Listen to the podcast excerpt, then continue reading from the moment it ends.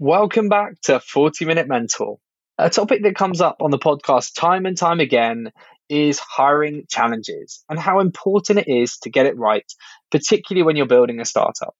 As headhunters ourselves, this topic is very close to our heart. And so I love chatting to Joe Robinson, CEO of Improbable Defense, and learning more about his approach to hiring. Before we hear more from Joe this Wednesday, I thought we'd turn back time and hearing some of my favorite pieces of advice from former 40 Minute mentors. To kick us off, we'll hear from Wing Chan, co founder and CEO of Sourceful, sharing the one key thing he looks for in new hires. Yeah, I think whether it's you know a, a so-called senior hire for the exact team, or it's um, a first hire, maybe their first job out of university, maybe their first job if they didn't go to university, it doesn't matter. There's one key thing that I'm looking for, and you know this is the secret. So if anyone's listening and wants to get a job, you know, just listen to this. It's being able to look at what's happened in their life and to take positives out of that journey. You know, what I mean by that is, especially in painful situations, to find the lessons that actually apply to them, but also have an optimistic attitude. You know, that's much easier said than done, right? It's it's like something bad happened and you know you look at you look at it and rather than blaming other people, you think, what could I do better? But you also come out of that out of that experience and think, I can do better and I have a positive outlook on on the world. I think, you know, those two things is for me the biggest measure of success over the long term. And so I want to see that in all of the team members that that we have. Next up, we've got Tessa Clarke, co-founder and CEO of Olio, who shares the importance of not just mission alignment, but also mission obsession and how you can test for it. We have always recruited for not just mission alignment, but a step higher than that, mission obsession. And even when we've needed to grow very quickly, we have not compromised on that really, really high bar. And I think that has been critical to maintaining the, uh, the quality of the culture. Everyone who joins us answers sort of that question about their personal connection to our mission. And when you have interviewed hundreds of people, you get really, really good at being able to detect who authentically lives, breathes, sleeps our mission and is truly obsessed by it, and who is just sort of saying what they think you want to hear. You know, so we we have had people, yeah, just do some incredibly sort of share some incredibly personal and moving things from their own personal lives as part of that interview process.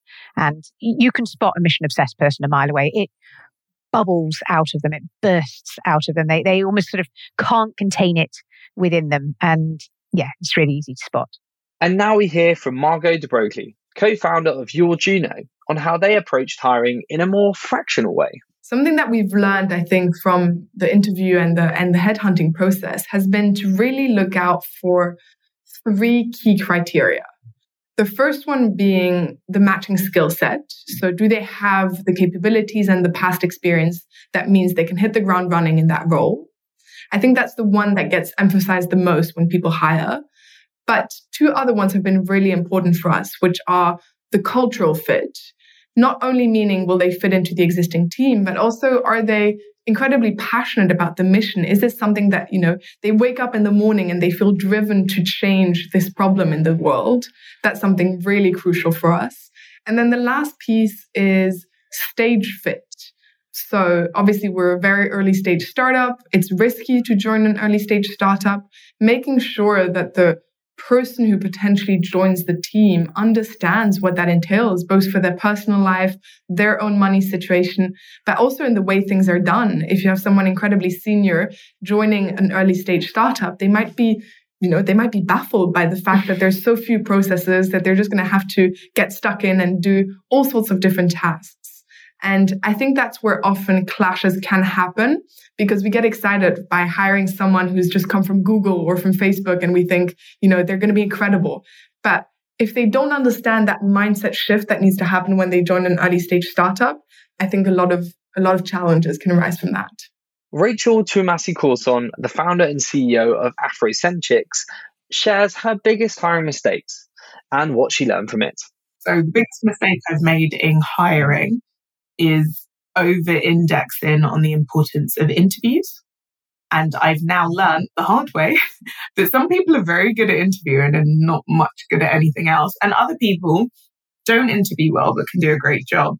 So I now take the approach that what matters is references, a task that you set for people, and then the probation. So probation for me is now included within the hiring process.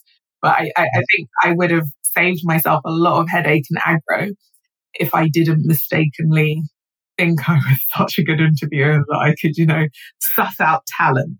Now I know that actually no one is that good an interviewer. It's a phase you do, but it's not the most important in hiring process. And last but certainly not least, we hear from Dan Garrett, co founder and CEO of Farewill, on the biggest hiring lessons he's learned and how those have helped Farewill keep a 100% acceptance rate when making offers to candidates. Michelle meticulously taught me and Tom how to hire people. So how to source, you know, I'm, I'm real at technical recruiting, how to do kind of like Boolean searches and how to use applicant tracking systems, how to do, there's a hiring methodology called top grading and, you know, how to interview in a way that removes bias. But most importantly, how to get people engaged in a process to the point where we have, I still believe that we have a 100% acceptance rate when we make a job offer to someone. So, you know, a lot of this is, it, it, used to be more of a buyer's market hiring. Right now, if you want a job in technology, you're going to have people biting off your, if you've got any kind of experience, you have people, you know this better than anyone. It's a complete seller's market. So, so instead of seeing talent as, you know, a process to run through to screen out bad candidates, we got a complete masterclass from Michelle in how to, you know, write really compelling job specs. Like we regularly get people reading our job specs saying like, okay, this is the best, you know, and we've recently done a couple of executive hires and I'll agonize over the packs that we do. It's the same as a pitch deck. How can I have an outsized ability to attract candidates that other people won't? How can we run the best possible process? And how can I make sure that when we, like, I'll spend two hours writing an offer letter to someone that I'll read out to them and really prioritize learning about who they are and what they want in the process, not just, you know, do they tick the boxes of what we're after? So that was a completely revolutionary way of looking at talent. And it meant that we were always able to punch above our weight in terms of getting great people into the business. That's everything for me today, but I really hope that you've got a lot from today's episode. To hear more about building high performing teams, the role of the metaverse in defense, and tons of advice from anyone looking to get into the sector, tune back in on Wednesday when I'm joined by Joe Robinson, CEO of Improbable Defense. See you then.